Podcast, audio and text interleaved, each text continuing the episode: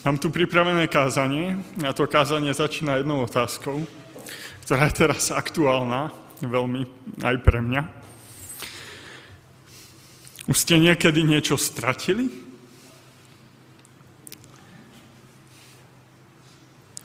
Ako vám bolo, keď ste niečo stratili?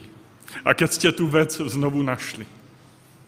A teraz stratiť môžeme naozaj všetko možné. Môžu sa stratiť kľúče, je to veľmi nepríjemné, doklady, peňaženka. Môžeme stratiť telefón alebo okuliare, ale sú aj straty, ktoré sú oveľa bolestivejšie. Napríklad strata niekoho blízkeho, strata člena rodiny, a vlastne nakoniec sa môžeme stratiť aj my sami. A je to veľmi nepríjemné, keď sa ocitnete na úplne novom mieste a zistíte, že ste sa stratili a neviete teraz kam. Nikoho nepoznáme, možno je to niekde v cudzej krajine, nevieme sa dorozumieť. Každá strata je veľmi nepríjemná. Ľudia sa dnes spoliehajú na rôzne istoty. A tie istoty sú akousi ochranou voči tým veľmi bolestivým stratám. A ja si ešte doteraz pamätám, keď boli, bolo pred e, parlamentnými voľbami, už teraz to neboli tie naposledy, ešte, ešte dávnejšie. A viem, že jedna politická strana mala všade billboardy, ešte som bol vtedy v Trenčíne, a tam bolo, my vám dáme istoty. My vám dáme istoty.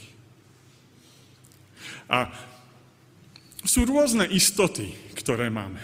Niektorí ľudia majú svoju istotu v peniazoch a majetku, iní majú istotu vo svojich daroch a schopnostiach, niekto môže mať istotu v dosiahnutom vzdelaní, niekto môže mať istotu vo svojich deťoch,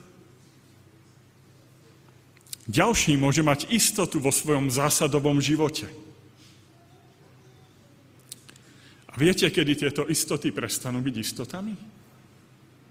Práve vtedy, keď človek prežije stratu. Bratia a sestry, dnes sa chcem s vami pozrieť do Lukášovho Evanielia 15. kapitoly. A táto kapitola je vlastne o stratách a nálezoch. Pán Ježiš tu hovorí tri podobenstva a všetky tri hovoria o strate. Otvorte si Lukáša 15. kapitolu, takže dnes naozaj nebudeme hebrejčinu používať. Lukáša 15. kapitolu.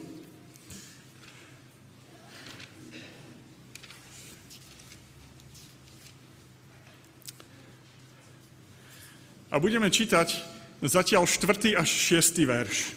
Lukáš 15. kapitola, 4. a 6. verš.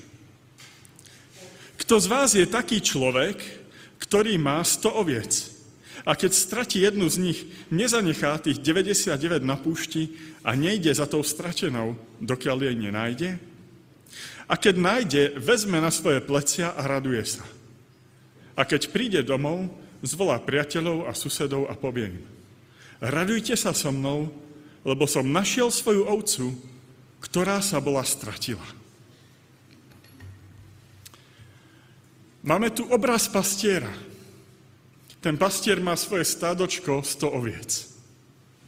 A jedna z nich sa zatúla. A možno sa nám zdá na prvý pohľad, že ale veď ešte ďalších 99 to není až taká veľká strata. Viete, ale pastieri sa o tie ovečky starajú. Úplne od malička. Od tej chvíle, keď sa narodí, stará sa v tom obdobie, keď vyrastá, leží mu na srdci, on má vzťah k tým ovečkám. Dokonca nasadzuje život za tie ovečky. Pretože v tej dobe, o ktorej tu hovoríme, tak vtedy v Izraeli tam boli levy, vlci, medvede, a pastier mal len palicu a on vlastný život nasadzoval za tie ovečky. A jedna ovečka zostaje veľká vzácnosť. A tento pastier, alebo pointa tohto podobenstva je v tom, že aj na tej jednej jedinej ovečke neskutočne záleží. A že keď ju ten pastier nájde, ide, hľadajú a nájde, tak prežíva obrovskú radosť. A možno teraz len spomeniem tá piesen zborová, ktorá tu zaznela, tak je aj o tej radosti, kedy v nebi sa uvidíme a bude nám vrátené všetko, čo sme stratili. To bude úžasná radosť. Takú radosť, akú mal ten pastier. Že pozve svojich susedov, svojich blízkych, pozve a radujú sa spolu a oslavujú nájdenie jednej stratenej ovečky. Poďme sa pozrieť na ďalšie podobenstvo. Prečítame si 8. až 9. verš. Alebo ktorá žena, ktorá má 10 grošov, keby stratila jeden groš, nezažne sviece a nezametá domu a nehľadá bedlive, dokiaľ nenájde? A keď nájde, zvolá priateľky a susedy a povie, radujte sa so mnou, lebo som našla groš, ktorý som bola stratila. Tak hovorím vám, býva radosť pred anielmi Božími nad jedným hriešnikom, činiacim pokánie. Toto podobenstvo je veľmi podobné tomu predchádzajúcemu. Žena hľadá stratenú mincu. A tá stratená minca niekam patrí, rovnako ako aj tá ovečka niekam patrí do toho stádočka. Ale táto minca sa žene stratila v známom prostredí. Ona ju stratila doma. Lenže v tej dobe tie domy to nebolo ako dnes, kde máme veľké okná, veľa svetla, ak je tma, tak si zažneme. Tie domy mali čo najmenšie okná a bolo to preto, aby, aby tá horúčava, ktorá vonku bola v Izraeli, aby, aby v tom dome bolo čo najpríjemnejšie. A bolo tam tmavo. Tých domoch bola tma. Takže ona, keď ide hľadať, zapálí si sviecu. A hľadá. A hľadá dôkladne. Ona zametá, upratuje celý ten domček, pretože na tej jednej minci jej veľmi záleží. Pretože tá minca pre ňu predstavuje majetok predstavuje pre ňu živobytie. Na tej minci je závislý jej život. A preto, takisto, keď nájde tú mincu, ona má radosť. Obrovskú radosť, takú radosť, že zavolá svoje priateľky, susedov a ona rozdáva z toho, čo má. Delí sa. Delí sa o svoju radosť. Tieto dve podobenstva sú vlastne len prípravou na to najdôležitejšie, tretie podobenstvo, ktoré aj vlastne jedným z najznámejších podobenstiev, ktoré kedy pán Ježiš rozprával, a to je podobenstvo o marnotratnom synovi. A my si teraz prečítame zatiaľ len prvú časť tohto podobenstva. Takže Lukáš, 15. kapitola, od 11. verša po 24. verš. a povedal, nejaký človek mal dvoch synov a mladší z nich povedal otcovi, oče, daj mi pripadajúci diel imania. A on im rozdelil majetok. A po nie mnohých dňoch zhromaždil všetko ten mladší syn a odcestoval do ďalekej krajiny. A tam rozmrhal svoje imanie, žijúc prostopášne. Keď potom všetko strovil, nastal veľký hlad v tej krajine a on začal trpieť núdzou. A išiel a pripojil sa ktorému si z občanov tej krajiny a ten ho poslal na svoje polia pásť svine. A žiadal si môcť naplniť svoje brucho mlátom, ktoré žrali svine, ale mu ho nikto nedával. No potom vstúpil do seba a povedal, koľko nájomníkov môjho otca má hojnosť chleba a ja tu hyniem hladom. Vstanem a pôjdem k svojmu otcovi a poviem mu, Otče, zhrešil som proti nebu i pred Tebou. Takže už viacej nie som hoden volať sa Tvojim synom. Učiň ma ako jedného zo svojich nájomníkov. A vstal a prišiel k svojmu otcovi a ešte keď bol ďaleko, uvidel ho jeho otec a bol pohnutý milosrdenstvom a bežal a padol mu okolo krku a boskával ho. A syn mu povedal, Otče, zhrešil som proti nebu i pred tebou a nie som viacej hoden volať sa tvojim synom. Vtedy povedal otec svojim sluhom, vyneste rýchle to prvé rúcho a oblečte ho a dajte prsten na jeho ruku a sandále na nohy. A doveďte to krmené tela a zabite a jedzme a veselme sa. Lebo tento môj syn bol mŕtvý a ožil. Bol stratený a našiel sa. A začali sa veseliť. Je to naozaj známe podobenstvo, na ktoré ste už určite počuli veľmi veľa zamyslení. A pointa tohto podobenstva je zrejmá. Máme tu obraz rodiny, otca, ktorý má dvoch synov. A ten mladší syn berie svoj život do vlastných rúk. Vyžiada si od otca podiel, svoj podiel dedičstva a myslel si, keď mám peniaze a majetok, mám všetko. Viete, to, čo urobil tento mladší syn, ak by sme prišli ešte dnes na Blízky východ, do arabských krajín, kebyže prídeme do Iraku, do Iránu, viete, čo by sa tam stalo takému synovi, ktorý by si vyžiadal dedičstvo ešte predtým, než otec zomrel? Vyviedli by ho na ulicu a spoločne by ho ukameňovali. Ešte dnes. A v tej dobe to bolo podobné. Pretože ten syn vlastne svojmu otcovi vyjadril, kedy už konečne zomrieš a dáš mi to, čo mi patrí. On nemal záujem vôbec zo svojho otca, on mal záujem o to dedictvo. A on sa teda osamostatnil. Otec mu dal to, čo mu patrilo. A zo začiatku to vyzeralo, že sa mu darí. Našiel si spústu nových priateľov, s ktorými robil veci, ktoré by si doma nemohol dovoliť robiť. V dnešnej reči by sa dalo povedať, že chodil z jedného večierku na druhý, vyhadzoval peniaze na sex, drogy a alkohol. Jednoducho užíval si život so svojimi novými priateľmi na plné obrátky. A skúsme sa teraz zamyslieť nad istotami tohto mladého muža. Aké mal ten človek istoty? Aká bola tá prvá jeho istota, v ktorú veril a v ktorú dúfal? To bola istota ja. Jeho vlastný úsudok. Aký som ja múdry, že som si vyžiadal dedictvo od otca skôr.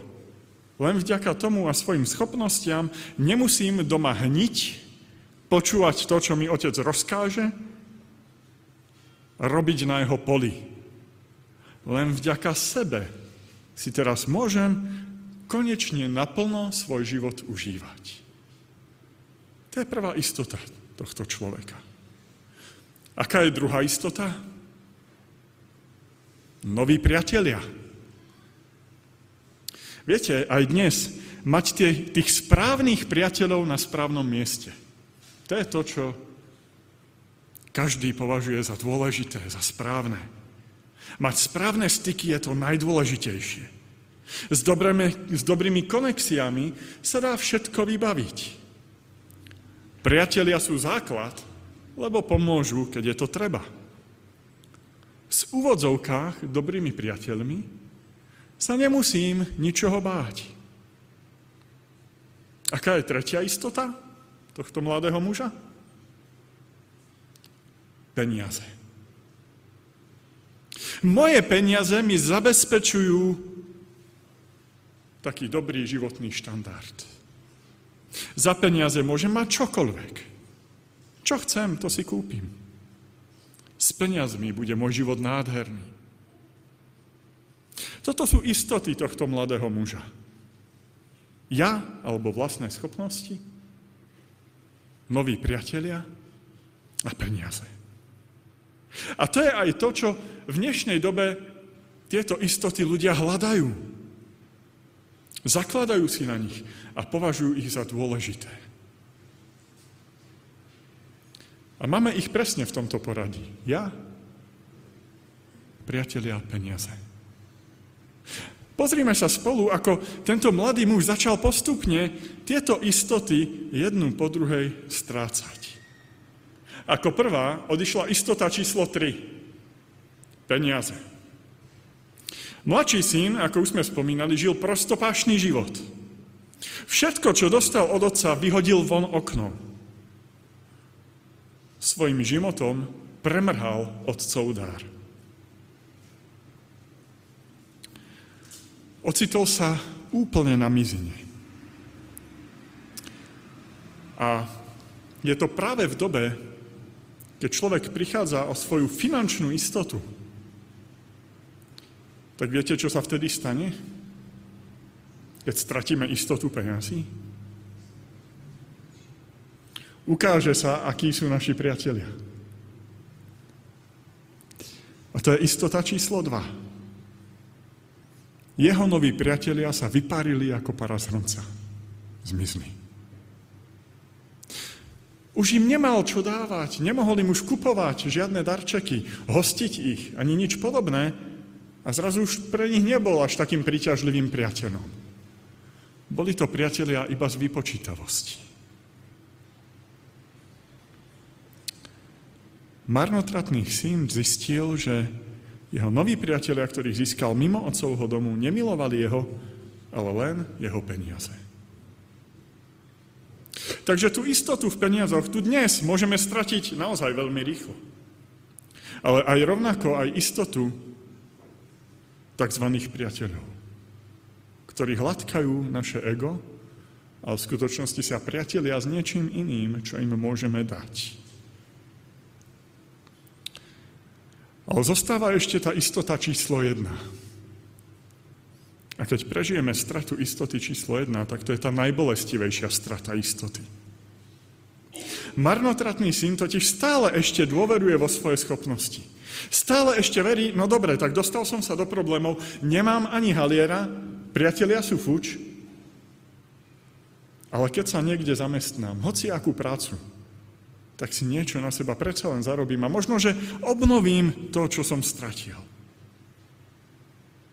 A tak sa z neho stáva pastier. Ale nie pastier ovečiek, ale pastier svíň. A to je opovrhované, najopovrhovanejšie zviera v Biblii. Nečisté. A on ako pásol tie prasiatka, tak zrazu zisťoval, že ten majiteľ je veľmi lakomý, mal hlad a keď sa chcel nájsť aspoň toho, čo jedli tie prasiatka, tak ani tomu nebolo dovolené. A vtedy prišla strata falošnej istoty číslo jedna. Uvedomil si, že sám si nevystačí. A začal uvažovať. Biblia hovorí, že vstúpil do seba a začal premýšľať nad svojim otcom. Aké to bolo u toho otca? Veď tam aj tí sluhovia, ktorí tam u neho žili, mali dostatok jedla. Mali sa tam dobre.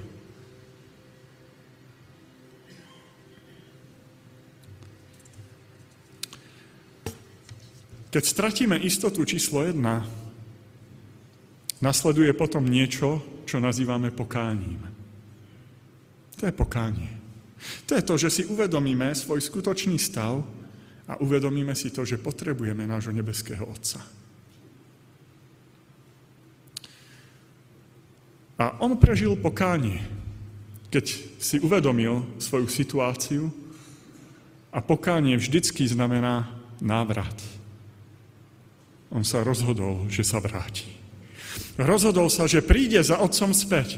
A on sa rozhodol, že aj keď ho už nepríjme ako syna, ale aj ako sluha sa tam bude mať lepšie, ako sa má teraz, keď je sám.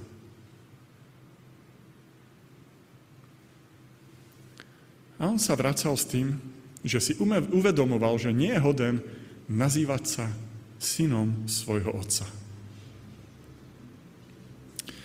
Viete, už som na začiatku spomenul, že ten otec sa zachoval veľmi milosrdne už na začiatku, že vôbec to dedictvo tomu synovi dal a že ho popustil. Není to typické pre tú kultúru. Ale viete, čo ešte není typické? Že keď sa ten syn vracal,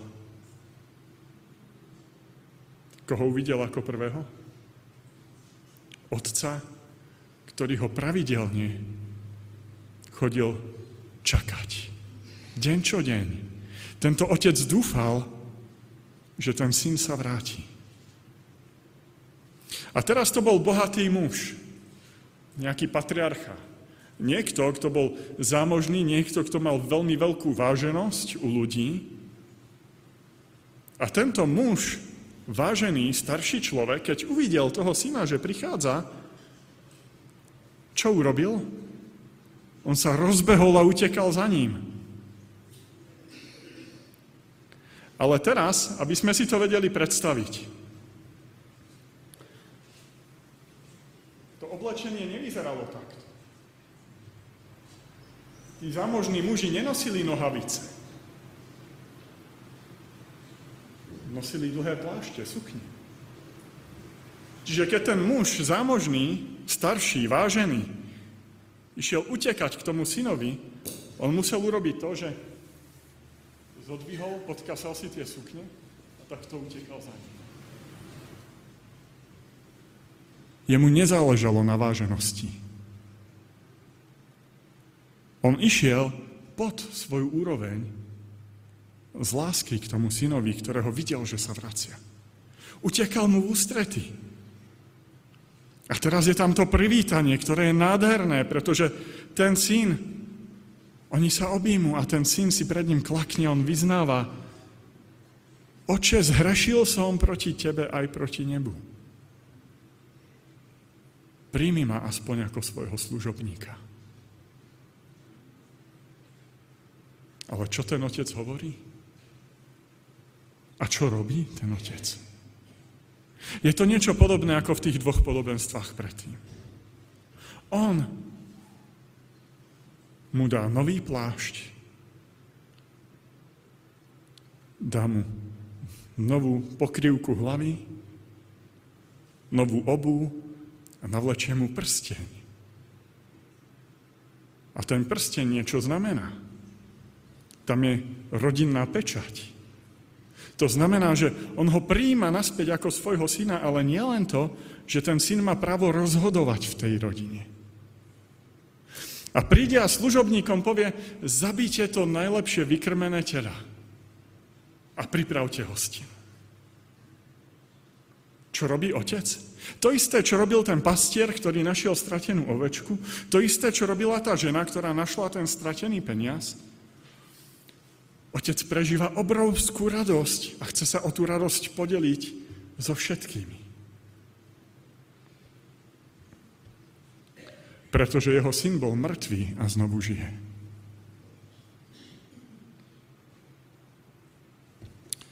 Je mnoho ľudí, ktorí odišli od Pána Boha, pretože ich zlákali falošné istoty. Ak ste zistili, že váš život je založený na falošných istotách, tak už teraz, keď ste to zistili, sa môžete radovať. Pretože samotné zistenie toho, že niečo, čo som predtým považoval za istotu, je falošná vec, falošná predstava, ilúzia, je veľmi pozitívne, pretože človek zistuje, že jedinú istotu, ktorú môže mať, je v nebeskom Otcovi. Jediná istota. A tento náš nebeský Otec, on čaká na náš návrat a ide nám v ústrety. On je ten Boh zostupujúci, ten Boh, ktorý má iniciatívu, ten Boh, ktorý prvý ide a zaujíma sa o človeka. On čaká na náš návrat a nemôže sa dočkať na to, že tak ako zaznela tá pieseň, keď sa v nebi uvidíme, nás obíme a vyboskáva, tak ako ten otec v tom podobenstve toho syna. Ale toto podobenstvo ešte nie je úplné. Ešte nás čaká úplné vyvrcholenie vlastne tohto podobenstva a celej tej 15. kapitoly. Ale skôr, než sa pustíme do tej druhej časti, tak dôležitá je ešte jedna otázka. A tá otázka znie, prečo vlastne Ježiš tieto tri podobenstva rozpráva.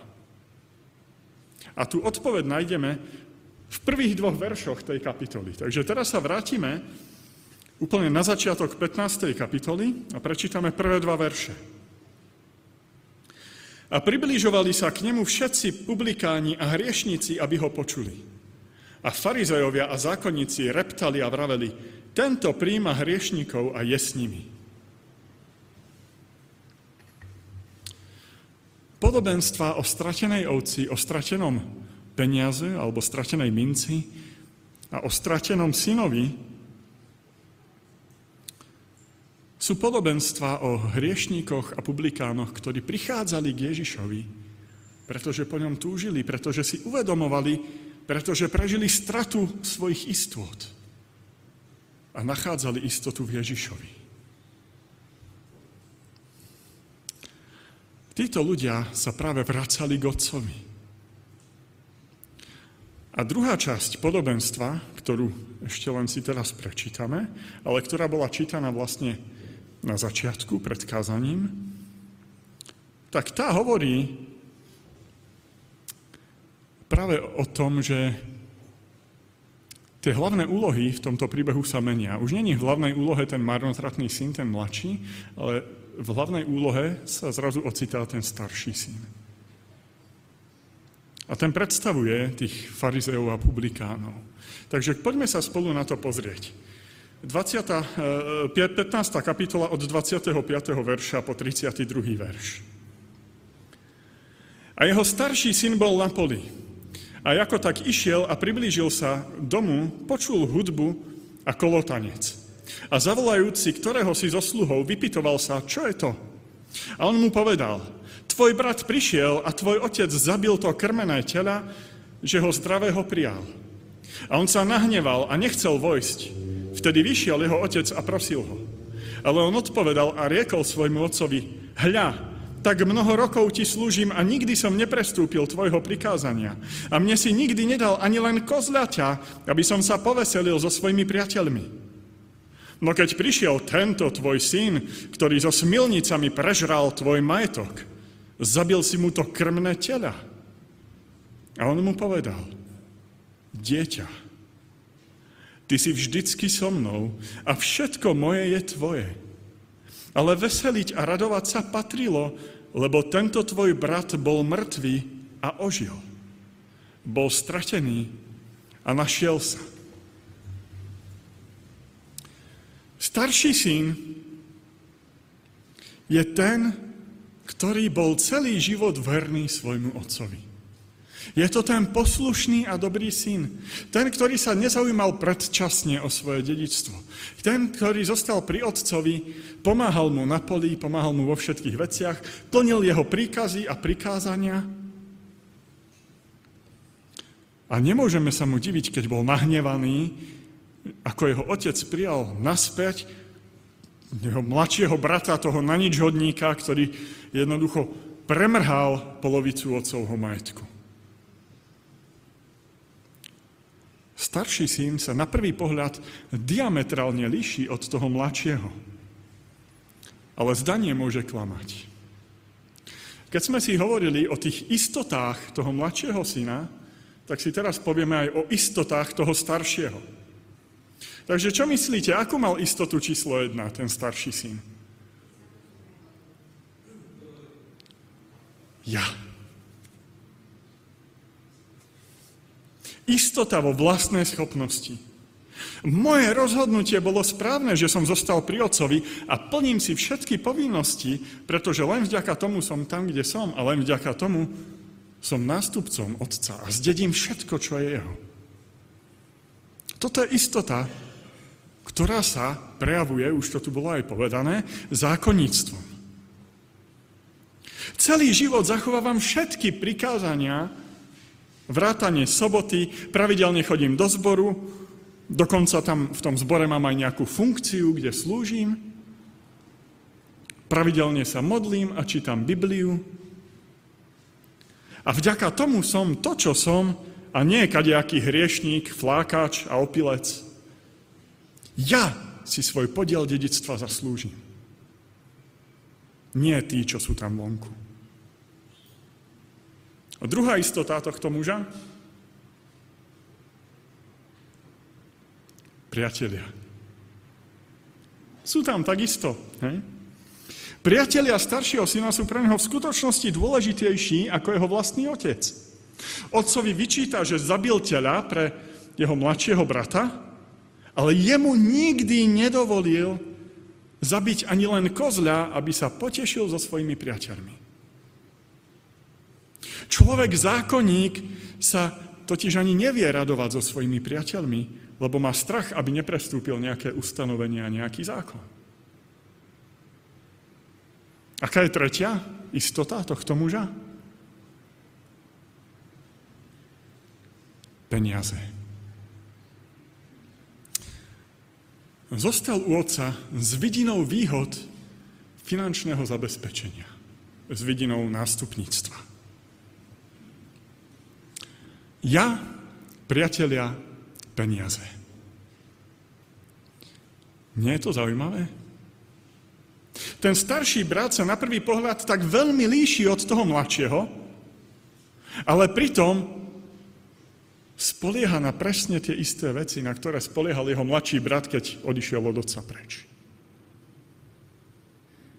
Tie istoty majú rovnaké. Rozdiel medzi mladším a starším bratom je ten, že mladší brat si uvedomil, že jeho jediná istota je u otca. A tento rozdiel je zásadný. Pretože ten starší brat túto vec vôbec nechápe. Pretože neprežil žiadnu stratu. Neprežil stratu.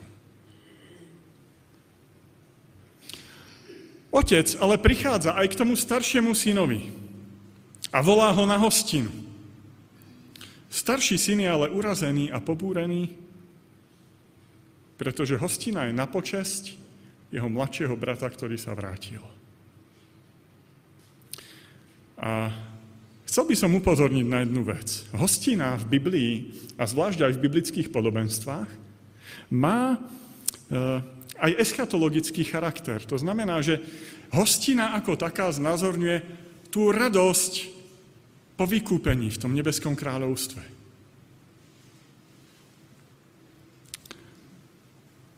A preto nám toto podobenstvo prináša obrovské ponaučenie. Pretože je zarážajúce, že ten, kto na tej hostine nakoniec nie je prítomný, nie je marnotratný syn, ale jeho starší, rozumný a poslušný brat. Toto podobenstvo nám teda ukazuje, že naša prítomnosť na hostine nie je zabezpečená tým, aký, ako často sa modlíme, ako často alebo ako dokonale dodržiavame zákon, ale Účasť na hostine je zabezpečená tým, aký máme pohľad na svojho brata, na svoju sestru, na svojho blížneho a hlavne na svojho otca.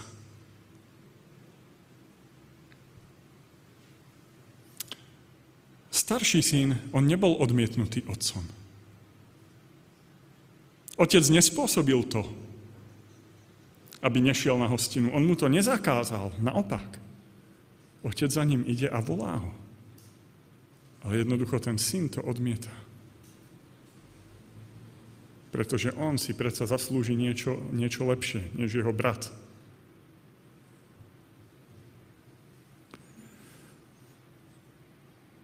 Tento syn sa nevie vzdať svojej falošnej istoty číslo 1, vlastného ja. Ja verím, že každý z nás sa dokáže, dokáže nájsť v niektorej z postav tohto podobenstva. Ak ste sa našli v marnotratnom synovi, tak vedzte, že aj keď ste žili veľmi zlým spôsobom života a robili ste veľmi zlé veci, možno aj také zlé, o ktorých e, sa nikdy nikomu nezdôveríte, nebudete sa tým chváliť, tak je tu nebeský Otec, ktorý vás hľadá ako zblúdilú ovečku. Vychádza každý deň zo svojho domu v ústrety, aby hľadal, či už sa náhodou, či ste sa nerozhodli vrátiť sa späť. A keď máte výčitky svedomia a myslíte si, že nie ste hodní predstúpiť pred Boha, tak toto podobenstvo dáva istotu, že sa nemusíme ničoho báť. Pretože Otec nás rád s radosťou príjme naspäť. Pretože Otec túži po každom jednom človeku. Dovolme mu, aby nás našiel pretože len On nám môže dať to nové rúcho. Len On nás môže zahrnúť tou nebeskou, sebaubetujúcou láskou. On chce, aby sme sa opäť stali Jeho milovanými deťmi. Ak ste sa niektorí videli v staršom synovi, neneste svoje bremena sami.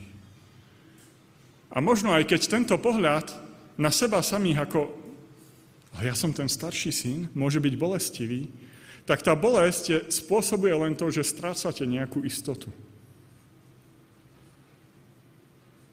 A falošné istoty je dobré stratiť. Pretože tá strata nás privádza k Otcovi späť.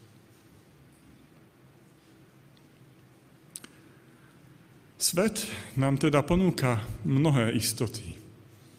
Ale sú to falošné istoty. A chceme získať v živote tú jedinú pravú istotu, tak jednoducho musíme tie falošné stratiť. Musíme o ne prísť. Musíme sa ich zbaviť. A zbavovanie sa tých falošných istot je veľmi bolestivý a nepríjemný proces. Ale na konci tohto procesu nás čaká poklad. Poklad, ktorý spočíva v nadobudnutí tej jedinej pravej istoty. Istoty, že je tu nad nami zvrchovaný Boh. A tento zvrchovaný Boh, on nielen, že nás miluje, ale on po nás túži. Aby sme s ním žili väčší život plný lásky a pravého šťastia. On po nás túži tak veľmi, že je ochotný stratiť svoj majestát. Stratiť svoje postavenie zostúpiť z nebeského trónu na trón kríža a zomrieť ako prekliatý, ktorý vysí na dreve.